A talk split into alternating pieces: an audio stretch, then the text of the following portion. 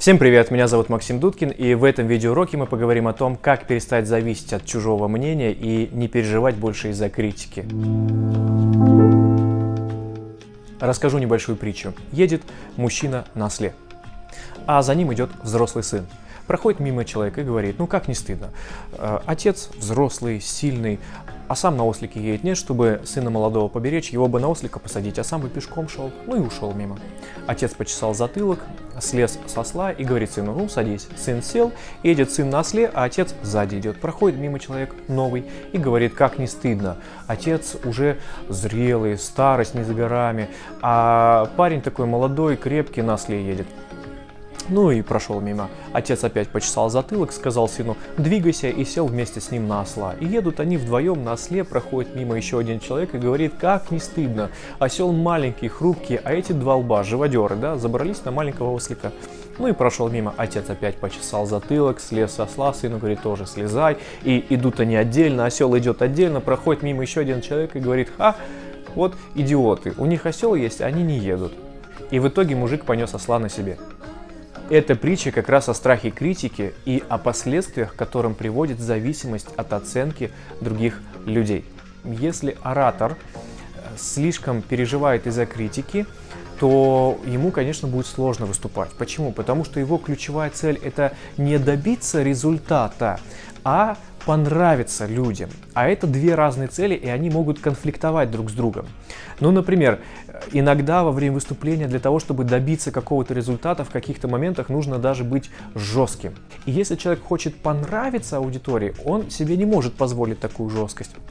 Далее, если оратор боится не понравиться, он будет очень переживать, если кому-то что-то не нравится, но кто-то сидит, допустим, со смурным лицом. А не дай бог еще кто-нибудь начнет высказывать критику в адрес оратора, тогда он вообще может растеряться. Далее, оратор, который хочет нравиться, он начинает расставлять акценты не в тех местах. То есть э, он э, может слишком часто заниматься самолюбованием, слишком долго и много говорить о себе, что будет э, очень скучно слушать аудитории. Ну и, конечно, таким ораторам, в принципе, сложно продавать свои там товары, услуги со сцены. Им неловко, как бы, да, то есть это надо деньги с людей забирать, да, это надо как бы предлагать что-то. А человек со страхом критики, ему очень сложно заниматься продажами, в том числе продажами со сцены. Поэтому страх критики крайне невыгоден для ораторов, которым нужен результат от выступления. Другими словами, страх критики портит ваше выступление. Вы получаете результат гораздо хуже. Напомню, что такое хорошо состоявшееся выступление. Хорошее выступление – это когда у аудитории складывается впечатление, что а, вы не выступаете, а ведете с каждым разговор по душам. То есть у каждого слушателя возникает ощущение, что лично с ним провели хороший такой откровенный разговор по душам. И чтобы добиться такого эффекта, необходимо тщательно готовиться, больше выступать, практиковаться, понимать хорошо свою целевую аудиторию, грамотно составлять план выступления и обязательно работать на цель своего выступления, а не на желание понравиться. Как можно помочь себе проработать страх критики? Даю вам 5 простых методов. Первый. Первый называется список ваших достоинств. Заранее перед выступлением составьте список своих побед и достижений. Посмотрите в целом на всю свою жизнь и отметьте хотя бы 10 моментов, э, за которые вы гордитесь в своей жизни. Отметьте эти моменты и посмотрите, какие качества вам помогли добиться этих результатов. Повспоминайте, что о вас говорят хорошего другие люди, какие у вас есть хорошие черты, хорошие стороны.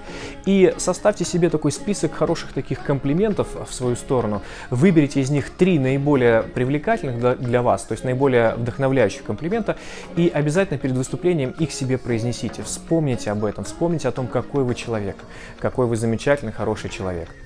Второй метод – это подумайте о цели своего выступления. Часто мысли о том, насколько значительный вклад вы можете сделать в жизнь других людей, вдохновляют вас и как раз помогают сосредоточиться именно на теме и на желании получить результат, а не на желании понравиться. Третий метод – это технология якорь. Достаточно простая технология, которая пришла к нам из нейролингвистического программирования NLP. А, посмотрим, как ее выполнять. Вспомните ситуацию, когда вы были на пике своего вдохновения. Возможно, вы закрыли какой-то проект, возможно, вы помогли человеку, донесли до него очень важную мысль, и он в нее поверил, да, и у него жизнь изменилась к лучшему. Возможно, вы выступали, у вас сложилось очень хорошее такое выступление. Так вот, вспомните момент, когда вы были на пике вдохновения, и когда вспоминаете самую высокую кульминационную, кульминационную точку а, своего физического состояния, то есть когда прям эмоции, эмоции на подъеме, тогда сделайте любой физический жест. Ну, например, хлопок в ладони.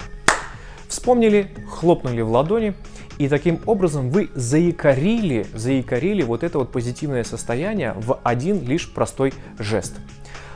Повторите несколько раз эту процедуру, то есть повспоминайте и на пике своего вдохновения в этой истории сделайте еще раз этот жест. И когда будете выходить на сцену, сделайте этот жест. Ну, например, опять-таки хлопните в ладоши и начинайте выступать.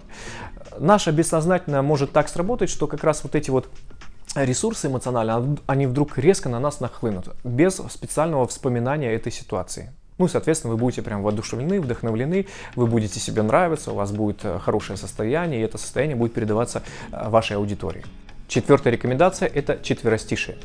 Перед выходом на сцену прочтите про себя простые четыре строчки. Первая строчка «Я рад» или «рада, что я здесь». Вторая «Я рад, рада, что вы здесь». «Я знаю то, что я знаю, вы мне нравитесь».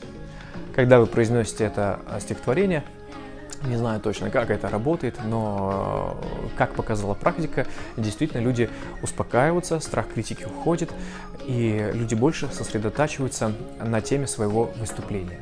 Ну и последний, пятый метод – это награда. То есть после выступления необходимо себя чем-то наградить, как-то побаловать.